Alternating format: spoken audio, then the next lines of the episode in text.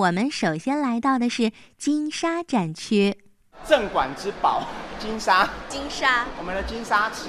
金沙，我们虽然叫它鲨鱼，其实很多人都会搞不清，就是说，哎，这是金沙，那它到底是金鱼还是鲨鱼还是什么东西？这样。嗯。那基本上它就是鱼类，所以它是全世界目前就是最大的鱼类。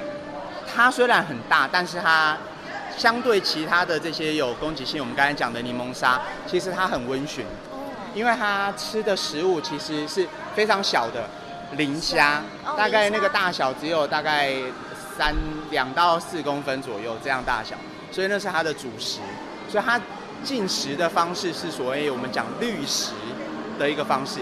我们刚才入口一看到的那个大翅鲸，它也是所谓的滤食的方法在吃，也就是咬一口水，对，然后过出去，对对对，然后把水给排出去之后，然后把这个食物给剔下来。他们有一个特殊的这种所谓类似滤网、筛网一样，把食物给挡住，然后再把它吞到嘴巴、肚子里面。那我们现在这只金鲨，它它飘的好高啊！对对，因为它主要的活动水层还是以水面为主。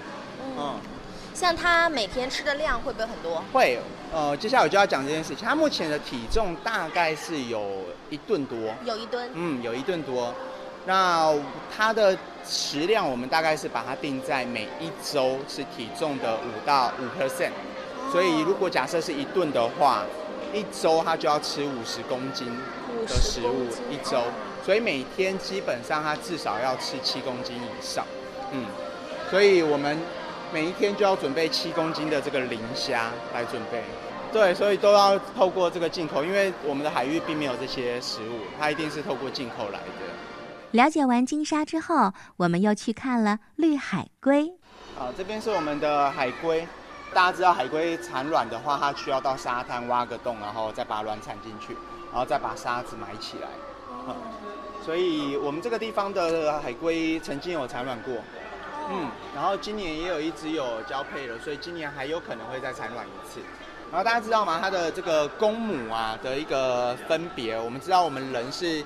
这个所谓的 X Y 基因嘛，是哦，或者是一些动物。那海龟呢？它们的这个公母，应该说爬虫类，它们这个受精卵，它的这个公母的决定，并不是这个基因来决定，是温度来决定。温度啊？对，所以你可以看到展板上面那边，哦，二十八到三十点三度。这个温度它会有这个所谓的，就是你再更低一点，可能就是雌性；再更高一点就是雄性。那就是说，我们其实人工是可以控制的。对对对对对，这是还蛮有趣的。那我们刚好今天有一只这个海龟，它前一阵子有一点生病的一个状况。哦。那我们的饲养员还有我们兽医在要待会要准备帮它打针。是的，像咱们这样的馆的话，兽医真的是不可缺少的，是对对对，一定要，因为他每天都要观察一下啊。观察巡管啦，然后饲养员有任何的问题，他就要通报兽医，然后兽医就要去做相当的一个处置。我们全馆这个生物的品种应该是超过五十多种，然后只数的话有上百多只。嗯，他们会有什么样的病比较常见？比如说他们也是感冒吗？我我们讲人的感冒可能就是病毒性的感染，在这个呃人工饲养的区域，它比较多的一个状况是细菌感染。的这样子的一个部分，有关吗？呃，跟水质、跟它自己本身的一些免疫，还有因为我们呃生物体会有不同阶段的这种生理的一些反应，所以有的时候，比如说这个群体里面某一只，它就是被其他的个体排挤，它的位阶可能最低，那它可能就是比较紧张的这样的状态，那它的免疫力相对其他个体来讲，可能就是比较偏弱的，那它就可能比较容易生病。那病毒性的疾病在这个人工圈养的环境之下比较少，因为我们会有所谓的检疫。但是细菌的话，因为这个海水我们是天然海水，所以水里面毕竟还是会有细菌。那我们不可能把水完全做到无菌，因为这样其实对生物体的免疫力其实是不好的。所以我们一定还是有会有一定程度，所以我们会控制一个量。所以我们的水其实有在做检测，我们会把这个呃细菌的这个量控制在一定的范围之下。好，那这个也是我们当做我们水质的好还是不好这样的一个指标。那所以一旦有这样问题的话，我们就会去做相关的这个治疗还有检查。好。对，我们主要是绿海龟。啊嗯，那绿海龟我们称它绿海龟，并不是说它的外观颜色，其实称它绿海龟的原因是因为它主要的食物是海里面的这些海藻啦、海草啦这一些东西。那那些东西基本上就是绿色的，色的啊所以它吃进去之后，它的内脏的一些脂肪大部分是绿色的，所以是因为这样子，我们才叫它绿海龟，而不是外观的颜色。因为你可以看到外观有些颜色其实并不是那么的绿，所以有点咖啡色啦这样子的褐色的颜色。哦，我看有很多只啊，对对对，这边还蛮多只的，大概有二十多只、三十多只。这边应该有二十几只。哦。嗯，海牛，小朋友们一定不陌生了，那就是我们说的美人鱼。这个你看到这一只，它不海是鱼牛吧，对，它是海牛，哦也就是所谓的美人鱼。那这个海牛呢，它的品种叫做西非海牛。世界上目前海牛只剩下三种，一种叫亚马逊海牛，它是完全要住在淡水里的；另一个就是我们这一种叫做西非海牛，它是淡水、海水它都可以活，那主要是住在淡水里。还有一种主要住在海边的海水的是这个西印度海牛，美国佛罗里达那一边有很大的一个族群聚集在那里，所以我们也有一个呃另外的称呼，会称呼它所谓的佛罗里达海牛啊、那它其实跟西印度海牛是一样的。那目前这个西非海牛这个品种，它在保育等级已经是最高的了。哦，嗯，就在国际这种所谓的濒临绝种动植物保护的这个公约里面，它是最高等级的。所以你要去进口它的话，它的这个手续都是比较繁杂的。嗯，接下来要进行它的繁育。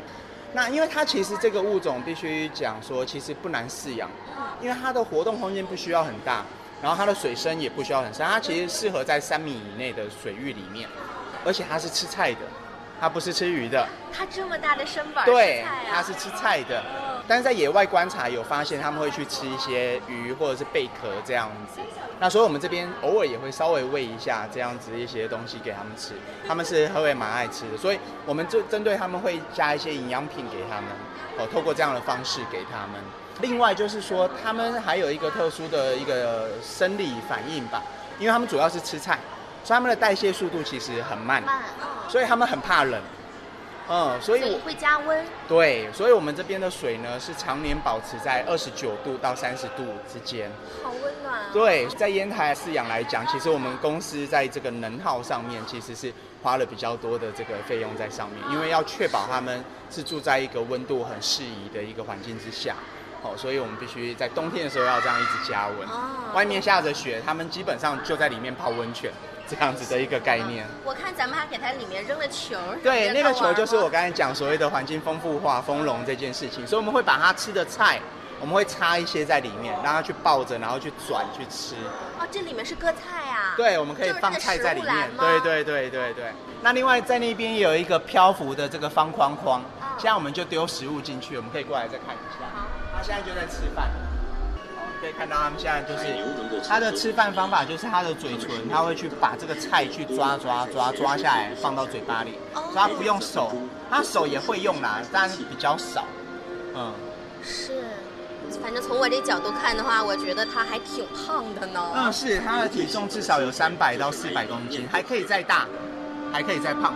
日本的一个叫做鸟语水族馆的地方也有养这个品种，他们的母海牛已经有长到一吨多了。奇特的习惯之后，嗯，一千公斤两千斤的体重。对，它吃菜，它是素的。它基本上在野外的话，它就是吃一些水生的植物，或者是一些树叶掉到水面，或者一些树根，它在野外它都会吃。最后，我们来了解一下非常美丽的水母。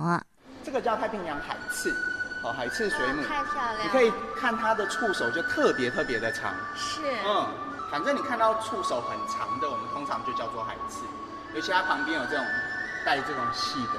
那这个水母呢很特殊，有没有看到里面有一个比较大块白色的这些东西？看到了。那个其实也是它的食物，那个是这个其他的水母，哦我们叫做海月水母。我们会把海月水母切成小块给它吃，因为它会吃别的水母。哦，这样啊。嗯那它自己碰到同类，它们不会吃同类，所以这是还蛮特殊的一个状况。那你也可以看到，它们还是有喂一些丰年虾，但是还是要喂这个水母。如果你不喂其他水母的话，它就会活不了。您知道这个水母它的生命周期有多久吗？品种会不一样，但是应该通常都至少半年到一年的时间，应该是有的。哇，这个好看啊！这个叫蛋黄水母啊，这个有可能也是我们自己繁育出来的，因为比较小。中间是好像有个蛋黄似的，是吗？对。那它也是需要吃其他水母的一种水母，哦，它可以长得很大。这个就是我刚才讲的喂这个海刺水母的这个海月水母，它整个身体就蛮透明的，没有太多的颜色。你可以看到它这个有一些像那个幸运草一样四个花瓣这个东西，那个位置其实就是它的胃，就像这个四叶草的这个是吧？对，这就是它的胃。那是它的胃。好美呀！像这种是有毒性吗？也有，但是它的毒性稍微弱一点。呃，刚才你介绍的那个水母吃了它其实也没事儿，它们都免疫的是吧？假设我要让它的胃变成红色的，那我就喂给它红色的食物，它就会把这些东西一直不断推到胃。有一些旁边这个触手已经都抓了很多东西，是，然后它就一直在往中间去输送。哦，所以你可以看到它的所谓的我们讲食道好了，嗯，哦，它是用手在吃东西，然后经过它的食道送到它的胃，然后再从胃里面一样的路径再往外，然后它会有一个排除管，把它已经消化过的东西排到水里面。哦，所以这是它还蛮特殊的地方。太棒了，生命太神奇了。